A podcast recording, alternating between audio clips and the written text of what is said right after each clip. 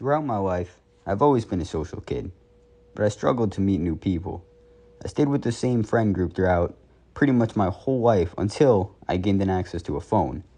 And once everybody started to gain access to phones and social media, I began to meet many new people through apps such as Snapchat.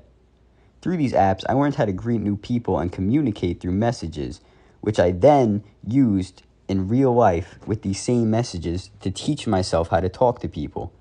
Another great example of the benefits of social media would be dating apps.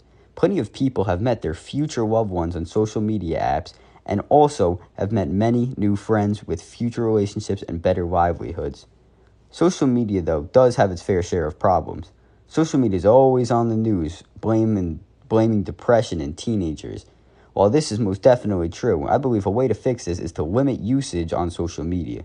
Social media is a very good in moderation or just to communicate with friends. An overdependency can lead to a decrease in the good feeling of checking your phone and seeing a message.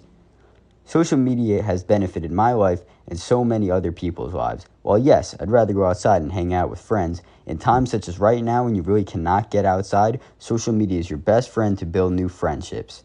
Social media can lead to a great increase in friendships, social skills, and confidence. This podcast was created by Jack Sklar.